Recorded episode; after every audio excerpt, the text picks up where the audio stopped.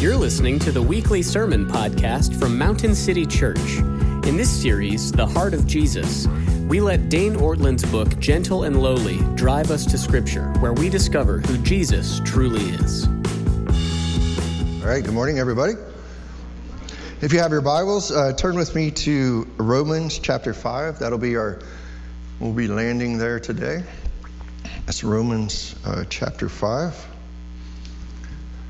So, as we um, move to week three of our series, The Heart of Jesus, we again turn a diamond to see on this Easter Sunday the heart of Jesus, and specifically his love that Jesus has for us. And it is a great love. This love has not only been displayed on the cross, it continues to be displayed through his intercession for us, and is also displayed in what his resurrection has given us, which is hope. His resurrection gives us hope, a, a hope that will never disappoint us, a hope that will never, ever be found to be false. Hope that when the world is judged by God, those who are in Christ Jesus, those that are His children, will be saved from the wrath that He will pour out on the world in a perfect and just judgment. I know many times it's whenever you use those words, it's like people's like, oh, no, that God is all love, and, and, and we don't need to talk about that. But we, we better talk about that because the Bible talks about that. And that is what he is saving you from. Because one day, all the rebellion, one day, all the sin, it will be judged by Jesus. It's whether or not you are found in him or not determines where your eternity will be. So it is important. It is a just judgment. God is the one that created everything, therefore, he can set up his own justice system. But we know that he is a just judge. He is a perfect judge. And one day, he is going to make all the wrongs right. And it's just whether or not we find ourselves on the right side of that judgment or on the wrong side. See, because Jesus loved us when we were his enemies, which is what our passage is going to show us, he loves us now. And that love secures our future. That love secures our future. This is what Paul is telling us in chapter 5 of the letter to the Romans. He's, he's telling those that, that, that heard this letter then, and he's reminding us today. So turn with me to Romans chapter 5. I'm actually going to read the passage. We're going to look at verses 1 through 11. I'm going to back up a little bit just because there's a break there, because there's a chapter and verse there, doesn't mean that the flow of thought um, separates there. Remember that all these chapters and verses were put in later on, right? They, they had scrolls that they would un, un, unravel and read, and, and they would read it straight through. And then later on, that we added the numbers and, and the chapter breaks and all that so that we can better um, study it and, and, and find our way through God's Word so that we can, can quickly get to the, the nourishment that we need from God's Word. So I'm going to start in chapter 4 um, verse 23, because that's kind of where the thought begins as he's rolling through this um, wonderful letter to the Romans. So, beginning in verse 23, he says, But the words that was counted to him, he's talking about Abraham, and we'll, we'll, we'll, we'll dive into that here in just a minute. But the words that was counted to him were not written for his sake alone, but for ours also. And that ours is talking to the Romans, but is also talking to us today. So these words were written, the, everything that he wrote in chapter 4 about Abraham being justified by faith, right? It was, it was written for them, but it was also written for us, right? But for ours also, it will be counted to us who believe in him, who raised from the dead Jesus our Lord, who was delivered up to our trespasses and raised for our justification. Therefore, See, that's why we backed up a little bit, because anytime there's a therefore, we need to go figure out what the therefore is there for. Therefore, since we have been justified by faith, we have peace with God through our Lord Jesus Christ. Through him we have also obtained access by faith into this grace in which we stand, and we rejoice in hope of the glory of God. Not only that, but we rejoice in our sufferings knowing that suffering produces endurance, and endurance produces character, and character produces hope. And hope does not put us to shame, because God's love has been poured into our hearts through the Holy Spirit who has been given to us. For while we were still weak, at the right time Christ died for the ungodly. For one will scarcely die for a righteous person, though perhaps for a good person one would dare to die, er, dare even to die. But God shows his love for us in that while we were still sinners, Christ died for us. Since therefore we have now been justified by his blood, much more shall we be saved by him from the wrath of God. For if while we were enemies, we were reconciled to God by the death of his Son, much more now that we are reconciled shall we be saved by his life. More than that, we also rejoice in God through our Lord Jesus Christ, through whom we have now received reconciliation.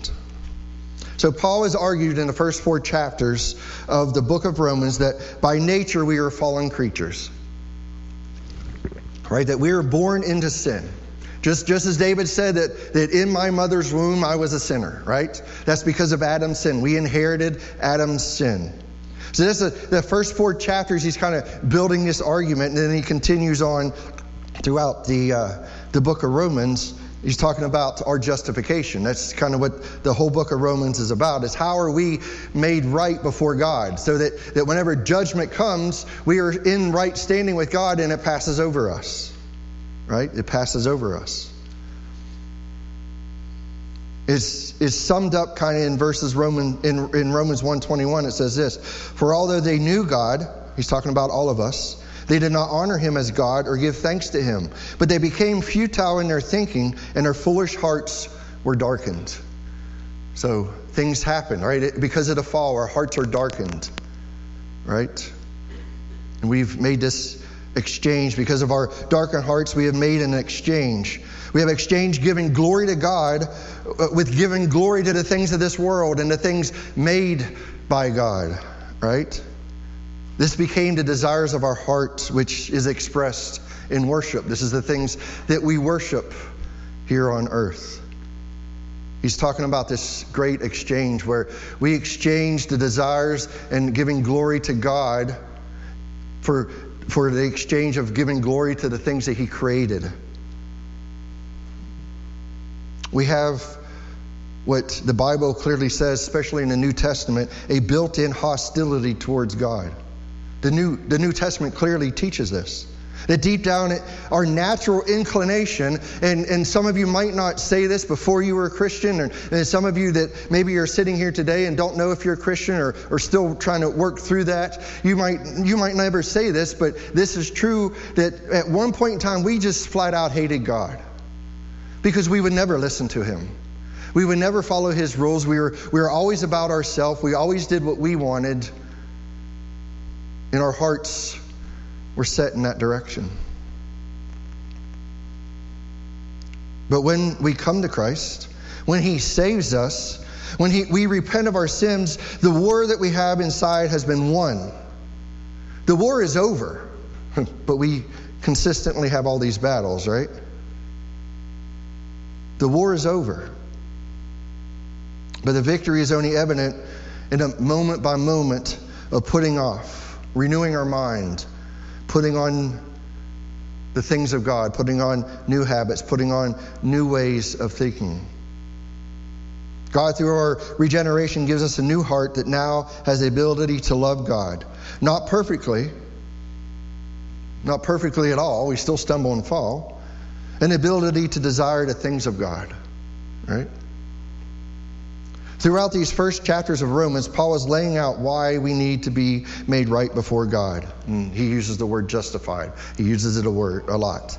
We are made right, that we, we can stand in his presence.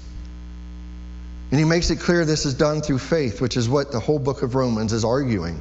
It is summed up in verses uh, 16 and 17 of chapter 1, where it says, For I am not ashamed of the gospel, for it is the power of God for salvation to everyone who believes, to the Jew first and also to the Greek. For in it the righteousness of God is revealed from faith for faith, that is written, the righteous shall live by faith. Faith in Jesus Christ's life, death, and resurrection.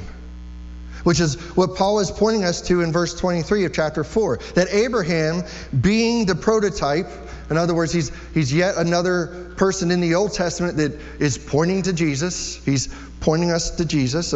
Abraham being the prototype of who will be declared righteous through the righteousness of Christ, and that righteousness being credited to our account. In other words, his faith in what God said in his promises, and, and the promises included that he's going to send a Messiah one day, right? Jesus to make all things right. His faith in God's promises made him right before God.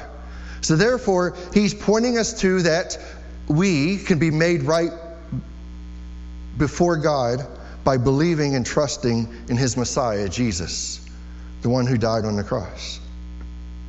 The condition for our justification being made right before God is that we trust God, that we believe in Christ.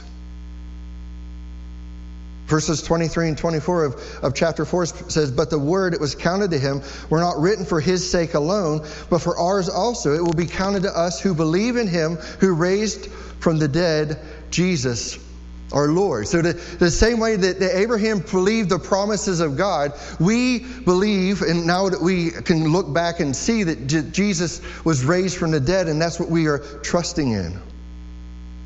The Bible speaks often and in depth about the significance of the resurrection of Christ. We know that on the one hand, the resurrection of Christ occurred because it was impossible for death to hold him. Death could not hold him. In of himself, Jesus was sinless. And if God had allowed sin to hold him eternally, this would have been an injustice against Jesus. Because we know what is the penalty of sin it's death. This is why we die. Although, if you're in Christ, you really just transfer from one life to the next. So we know that Jesus was sinless because he was raised from the death, and he was raised from death because it, it showed that he was sinless. There's no way that he could stay dead because he doesn't need to pay his own penalty. The reason why he died on the cross was to pay our penalty. It was to pay our penalty. He was sinless, being the perfect sacrifice. And so Christ is vindicated by the divine act of resurrection. God proves the innocence of Jesus by raising him from the dead. He proves his innocence by raising him from the dead. But God did not do this as an isolated incident. For we are told repeatedly in the New Testament that Jesus is the firstborn of those who are to be raised from the dead. We who are in Christ will participate in his resurrection. We get to participate in his resurrection. Yes, but we have so many years on this earth and, and we will pass away. But one day when he comes back, we will be resurrected. We will get to live in the new heavens and the new earth. Had Jesus died and not been raised from the dead, that would have indicated that his atonement was not accepted by God. But we know that he is risen. That's why we're celebrating Easter today. It's not about the bunny, it's about Jesus. He is raised, he is living, he's alive. The fact that God raised him demonstrates to the world that God is satisfied with the perfect work of his Son. The resurrection of Jesus is the verdict of the judge of heaven and earth. That the atonement, his, his price being paid, his blood being spilt, he atoned for our sins, has been made, and all who trust in Christ will participate in the benefits of the righteousness of Christ. We get to participate. We don't deserve any of this. While we were enemies of him, Christ died for us. So he's established all this. He's, he's shown us all this, all this that God has done. And then we get to the therefore in chapter 5, right? Therefore, there are some things that are true of you. There are things that are true of you right now today. Because you are in Christ, this is true of you. And this is many times, a lot of times, where we forget our identity of who we are in Christ. And we wander off and start believing things that aren't true. That's when we stumble a lot and fall into sin. So, therefore, there's some things true of you.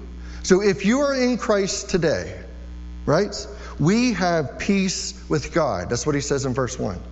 We have peace with God. Therefore, since we have been justified, look at it with me. Therefore, since we have been justified by faith, we have peace with God through our Lord Jesus Christ.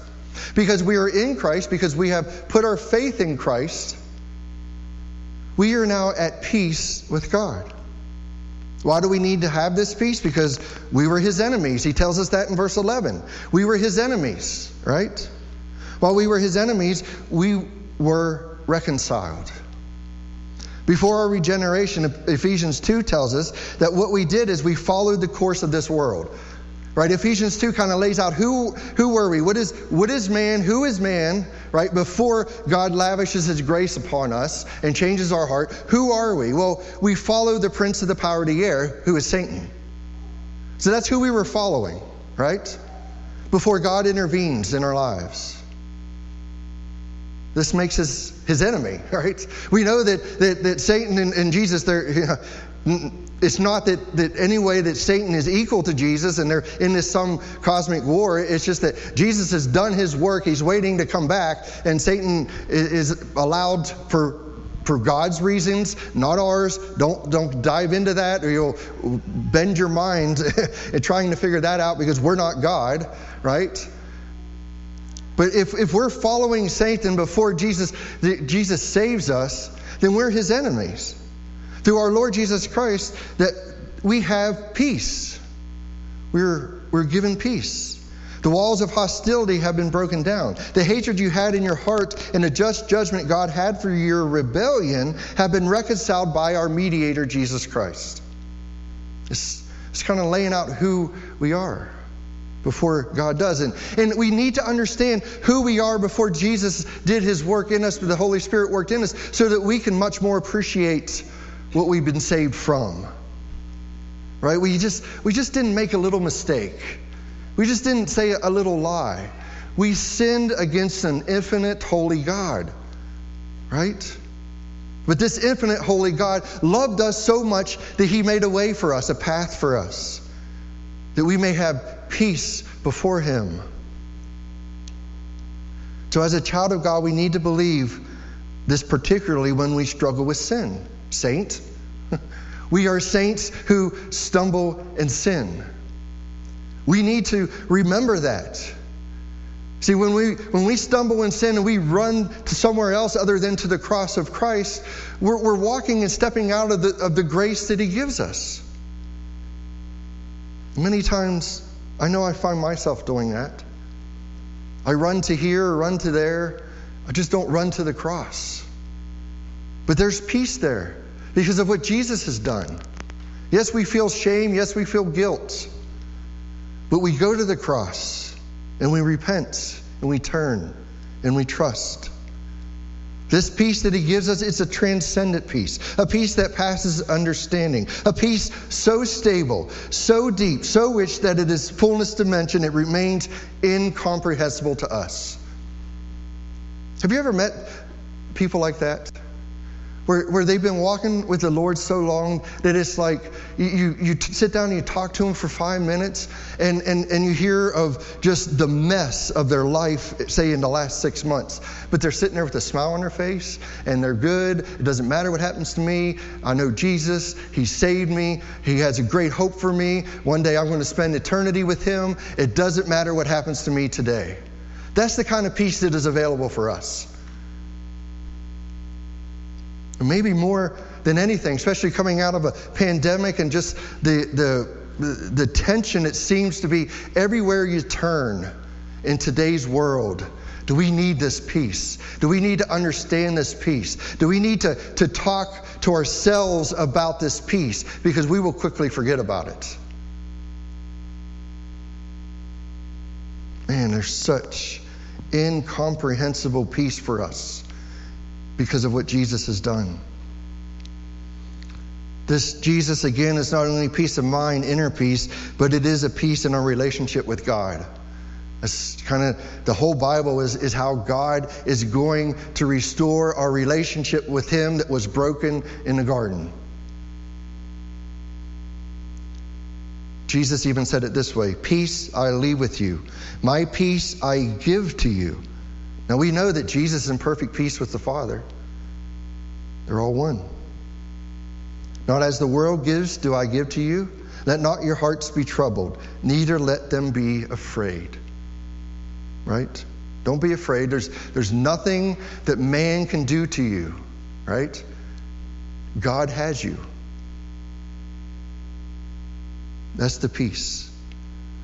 When de- God declares peace, when He declares us just right before Him, right?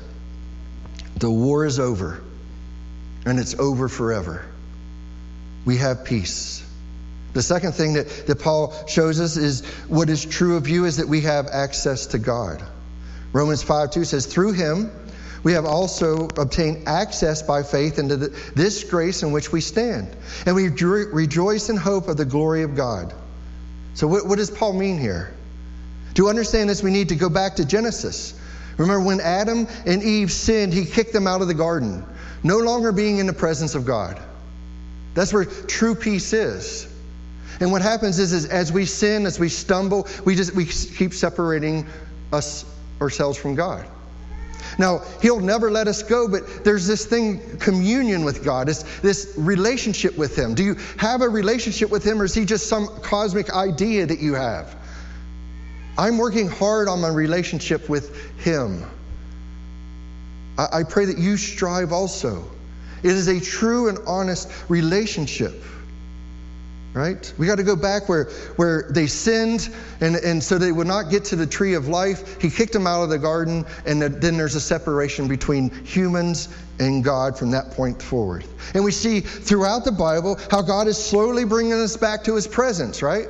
I mean, if, if, if, you've read through your Old Testament, you have seen how he's slowly bringing us back, right? It starts with a burning bush, and Moses moves to the mountain, was revealed in a pillar of fire, and a cloud was made. It was way, so the, the cloud, you know, during the day and a pillar of fire at night. It, then they moved into the tabernacle. But there's only one person that, that got to be in the presence of God, and that was the high priest. It also moved into the temple with the same idea. So, although that God was bringing us closer to Him and He gave these provisions for, for the one man that had to do all these, these sacrifices and things to make him right before God so that He can be in His presence, He's pointing us forward to the one day where we all can be in His presence, right? Where we all can be in His presence. And what separated the holies of holies from the rest of the temple or the rest of the tabernacle? Right? What was it? It was a massive curtain of several folds and layers separated the people from God's presence. Well, what happened? What happened on the cross? Because Christ is our high priest, when he died, what happened? The curtain was torn wasn't torn from the top up, it was torn from the top down. And Matthew 27 51 says, And behold, the curtain of the temple was torn in two from top to bottom, and the earth shook, and the rocks were split. So not only is he giving us peace, peace inside and peace with him, but he's bringing us into his presence. Why? Because the barrier between God and man was removed, right?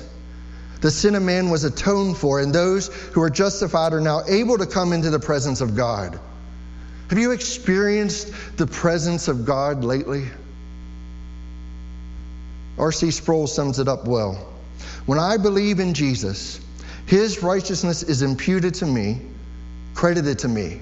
Just like the government, right? They, they passed the law and, and they credited most of us with some money in our account to help us pay bills and such because of the pandemic, credited, given to us, imputed, put it on our accounts, right? When I believe in Jesus, his righteousness is imputed to me and I have access to God. It is grace in which I stand. I have been elevated to a position of privilege to stand in the presence of a God by his grace, not by anything we have done, not by pulling ourselves up by our own bootstraps, not by doing good, through grace. He's put us there. He's given us this privilege to be in His presence. The peace we have with God is so great, now His presence resided in us now through the Holy Spirit. We've been given the Holy Spirit, He resides in us. It's incredible. Incredible all the all the, the love that God is pouring out to his people, his rebellious people. We are at peace with God and we now have access with God, but Paul keeps going. It gets better.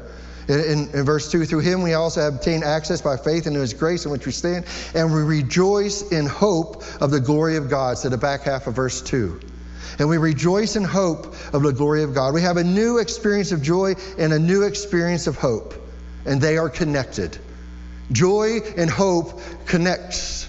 Those that you know that have great joys because they have great hope, right? They are connected. The hope we have is rooted and grounded in the promises of God. That is what's rooting our hope. Just like Abraham didn't believe in faith, right? He didn't believe in his own faith, he believed in the promises of God. So not only can we look back at the cross and see all God has done, but we can trust in the promises that we have going forward. Looking to them, knowing because Jesus is raised, He is the first fruit of the resurrection, and we will later be raised. That is our hope. It is a great hope. The Holy Spirit dwelling with us, within us confirms the truth of God's word, and it becomes an anchor.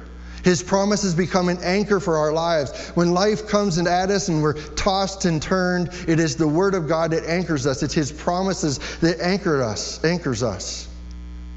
Why do we need an anchor? Because of what Paul says next. Paul d- tells us, it's just as Nate said, life is not going to be a bed of roses just because we come to Christ.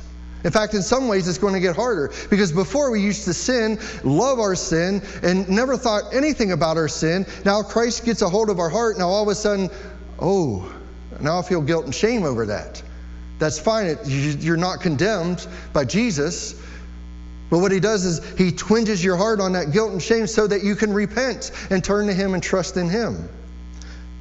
And Paul says in verses 3 and 4, not only that, but we rejoice in our suffering, knowing that suffering produces endurance, and endurance produces character, and character produces hope. Produces hope. The hope that we have is certainty for the future, and it produces joy. We have hope in God's promises, in that hope, knowing that nothing can be taken away, that one day we will be raised with Him. One day every tear will be taken away. It gives us great joy. Nothing can happen to you in this life that will change your eternal life with God if you are in Christ. Nothing, not even you, can mess that up. Paul is saying God is in control. The toughest of our experiences, death, disease, the loss of loved ones, war, terror, all of these things that we suffer, become not only tolerable, but we can actually glory in them.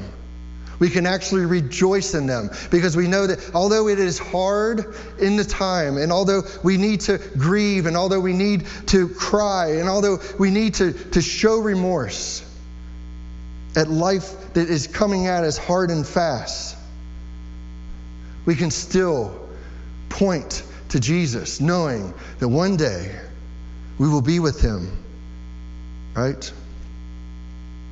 We can actually glory in them because we know that God has promised to redeem every pain that we experience. He's promised to wipe away every tear that we have shed. Turn when you need those times to Revelation 21. He'll show you that.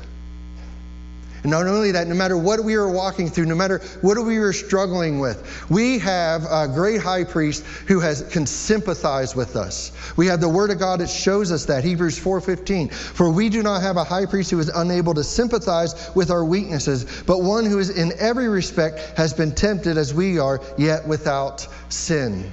So not only has he struggled with every emotion that we can come up with, he has been tempted in every way that we will be tempted, yet he is without sin. What a glorious Savior we have. Not only will Jesus redeem our suffering, but he has suffered as we have. He has suffered as we have. What does this hope do? Romans 5 5 tells us, and hope does not put us to shame because God's love has been poured out into our hearts through the Holy Spirit who has been given to us. This hope cannot and will not ever disappoint you. Ever. This is what we celebrate today the resurrection of Jesus as the first fruit of those who have died. 1 Corinthians 15, starting in verse 20, says, But in fact, Christ has been raised from the dead, the first fruits of those who have fallen asleep. For as by a man came death, by a man has come also the resurrection of the dead. For as in Adam all die, so also in Christ shall all be made alive. This is what the Word of God says. This is the promise we have. But each of his own order Christ the first fruits, then of his coming, those who belong to Christ. The Word of God says that you will be resurrected one day just as Jesus was resurrected. Saints, you are alive. Do we live as nothing in this world can touch our eternal life with Christ? This hope that we have will never, ever disappoint you. It will never let you down. Well, how can we be sure of that? Joe, how can we be sure of that? Well, Paul doesn't leave us hanging. He just doesn't tell us first all that God has done and then showed us uh, who we are and, and the things about it. He's going to give us some proof, right? How can we be sure? Paul gives us two basic reasons in the rest of this passage. The first one, God's love for us, and the second one, that God's work for us in Christ, which I know that we've been talking about this whole time. God loves you as Daniel read. For God so loved the world. Romans 5, 6 through 8 says this For while we were still weak, at the right time Christ died for the ungodly. For one will scarcely die for a righteous person, though perhaps for a good person one would dare even to die. But God does what? What does the word say? God shows his love for us. That while we were still sinners, Christ died for us. At the time, at the right time, God determined Christ died for the ungodly. Christ died for us rebellious sinners. Acts 2:23 gives us a hint of that. This Jesus delivered up according to the definite plan and foreknowledge of God, you crucified and killed by the hands of lawless men as he's talking to the Jewish people at Pentecost. At the right time God determines the whole emphasis of the text is that God does not wait for us to become righteous before he brings about our redemption. While we were actively being disobedient to God, while we were in a state of rebellion against God, while we were hostile to God, while we were ignoring God, while we were refusing to submit to Him, refusing to love Him, refusing to worship Him, at that time, Christ died for us. John 3:16 For God so loved the world that he gave his only son that whoever believes in him should not perish but have eternal life. Because he died for us, because he took the wrath that we deserve in our place, because he was the perfect sacrifice for us, purchasing us at the price of his life. This work that Jesus did for us, Paul says, secures our future. It's the love and the work coming together. It secures our place on the day of judgment. We will be saved by Jesus' life, his resurrection. How much more by his death, but much more by his life, his resurrection, that we have this hope. Romans 5 9 through 11.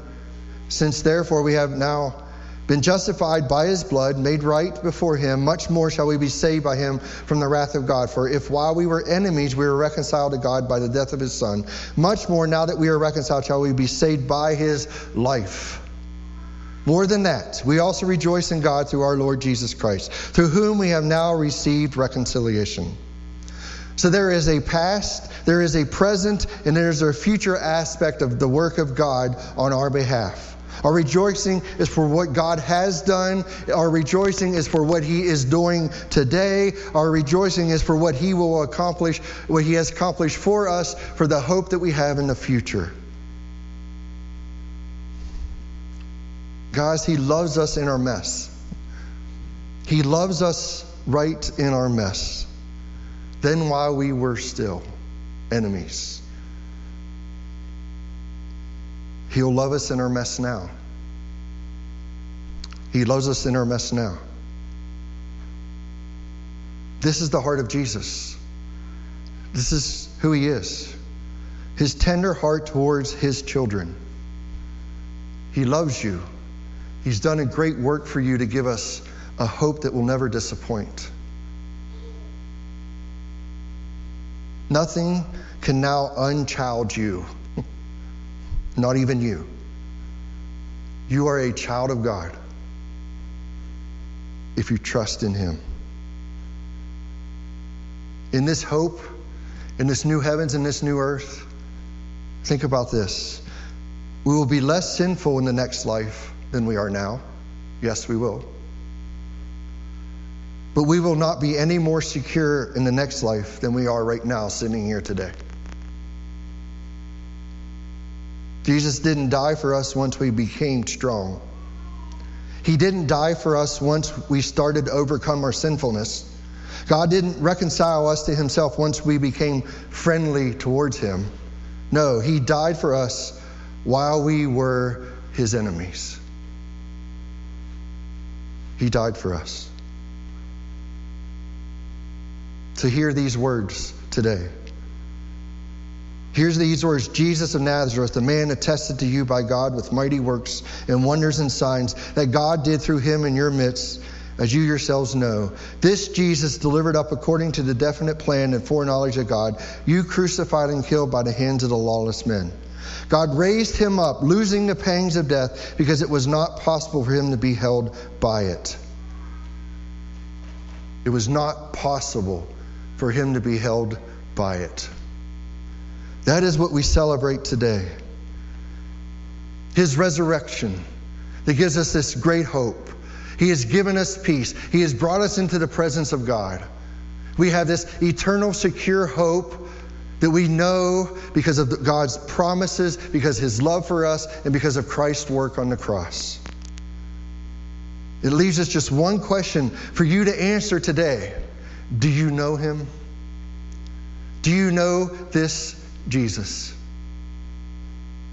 Do you know him today? Shall we pray? Father, I thank you for your word. Father, I pray if there's anyone here that has heard all that you have done for them, Lord, that your spirit has gone and changed their hearts. Lord, I pray that we will respond, they will repent, they will turn from trusting in anything but you, and they will put their trust in you.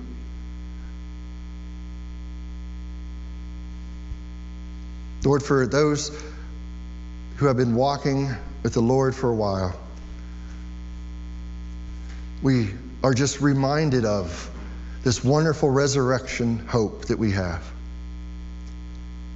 that one day you will wipe away every tear, every pain, every amount of suffering. This hope that will never disappoint us or let us down. One day we will be just as you are, resurrected into a new life. Lord, that, that hope gives us great joy. No matter what today brings us. Lord, we give you praise and glory for the wonderful work and the immeasurable love that you pour out on us each and every day. Lord, we give you praise and glory. In Jesus' name, amen. Thank you for listening to the weekly sermon podcast from Mountain City Church. To learn more about our church, visit our website at mountaincty.church. Thanks again, and may the Lord bless your week.